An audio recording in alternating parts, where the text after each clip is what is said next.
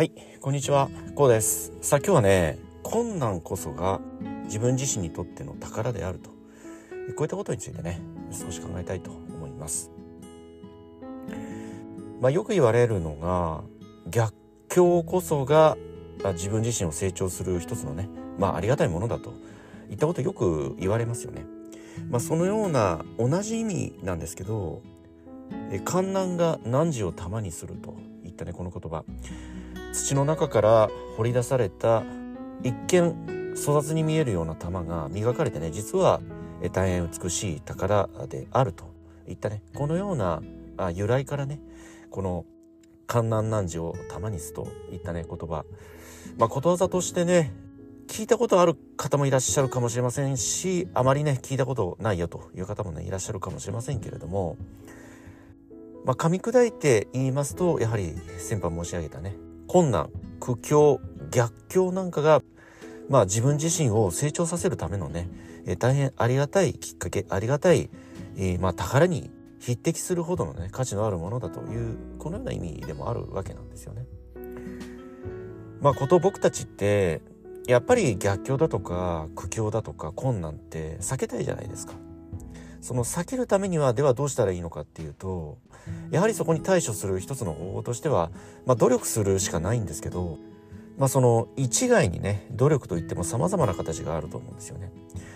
まあ、ちょっとつ盲信なんて言葉がありますようにただこう闇雲にねぶつかっていっても体力をすり減らしたりだとかねそれこそ大きな怪我をしてしまったりといったこのようなリスクもありますよね。なので万全の準備を整えた上でねそして自分自身のとにかくその相対的な能力をまず鍛えるといったところ。えそこにはやっぱり勉強そしてトレーニングといったものがね必要になってくると思います。えそしてえそのようにね勉強トレーニングを重ね鍛え上げた上でねその問題難関に立ち向かっていけばおそらくほとんどの問題ですとか課題逆境困難って克服できるんですよね。その克服できると信じるかどうかこれも非常に大切なことでもあるし信じるからこそ今現在自分自身をねより一層こう磨こうとより一層鍛え上げようとできるわけじゃないですか。なのでただ闇雲にぶつかっていく。これもまあ一つの経験としてはいいんだけれど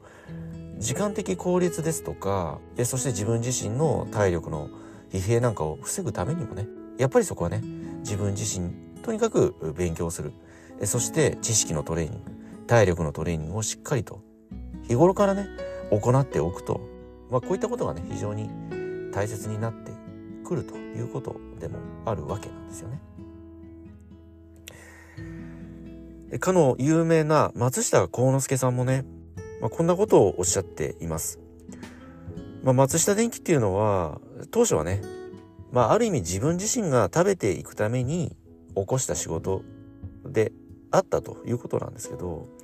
だからその初動というものはね初めから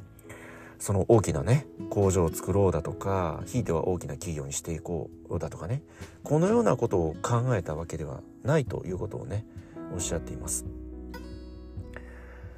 まあ、そして戦後ね敗戦した後には一切の財産もね凍結されたとえそしてこれといってね仕事のあてもない中でね1万5千人強のね従業員を抱えそしてその全従業員にね給料を支払わなければならないと。そして日本一の借金王になってしまったなんていうねこんなエピソードも、まあ、おっしゃっているわけなんですよね。それでももう逃げるに逃げられない。もうやるしかないんだといったこのような覚悟、まあ、ある意味観難が汝を玉にするといった言葉を信じてねこれまでやってきた結果がここまでのね大きな企業になったとこのようなことをこの松下幸之助さんもおっしゃっています。まあ、このように一つの信念を持つ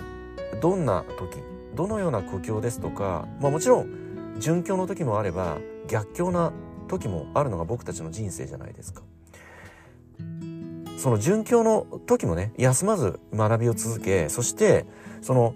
順境の時に学んだ学びこそが逆境の時に役に立ってくるということでもあるわけじゃないですか。なので順境の時もね逆境の時も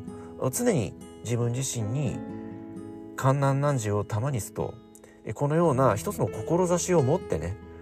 そしてゆくゆくは必ずうまくいくんだとゆくゆくは必ず成功するんだとこのように自分自身を知った激励しそして信じ込んでね今日一日今現在をただひたすらに生きていくということ。このような一つの覚悟がこのね観難難事をたまにすといったねこの言葉に通ずると僕はね考えておりますけれどもね。さあどうでしょう？ご自身は困難が訪れた時俗に言われる逆境というものが目の前に現れた時どのような心持ちどのような心境でもってねその逆境困難にね立ち向かっていらっしゃいますでしょうか。え今日はねこの「観難難事を玉にす」といったねこの言葉を聞いてね少しこんなことを考えましたので少しねお話をさせていただきましたけれどもねどのようにお考えになられますでしょうか。はい今日はこの辺りでね終わりにしたいと思います。今回の内容が何らかの気づきやヒントになればねえ大変幸いと考えております。ではまた次回お会いいたしましょう。ありがとうございました。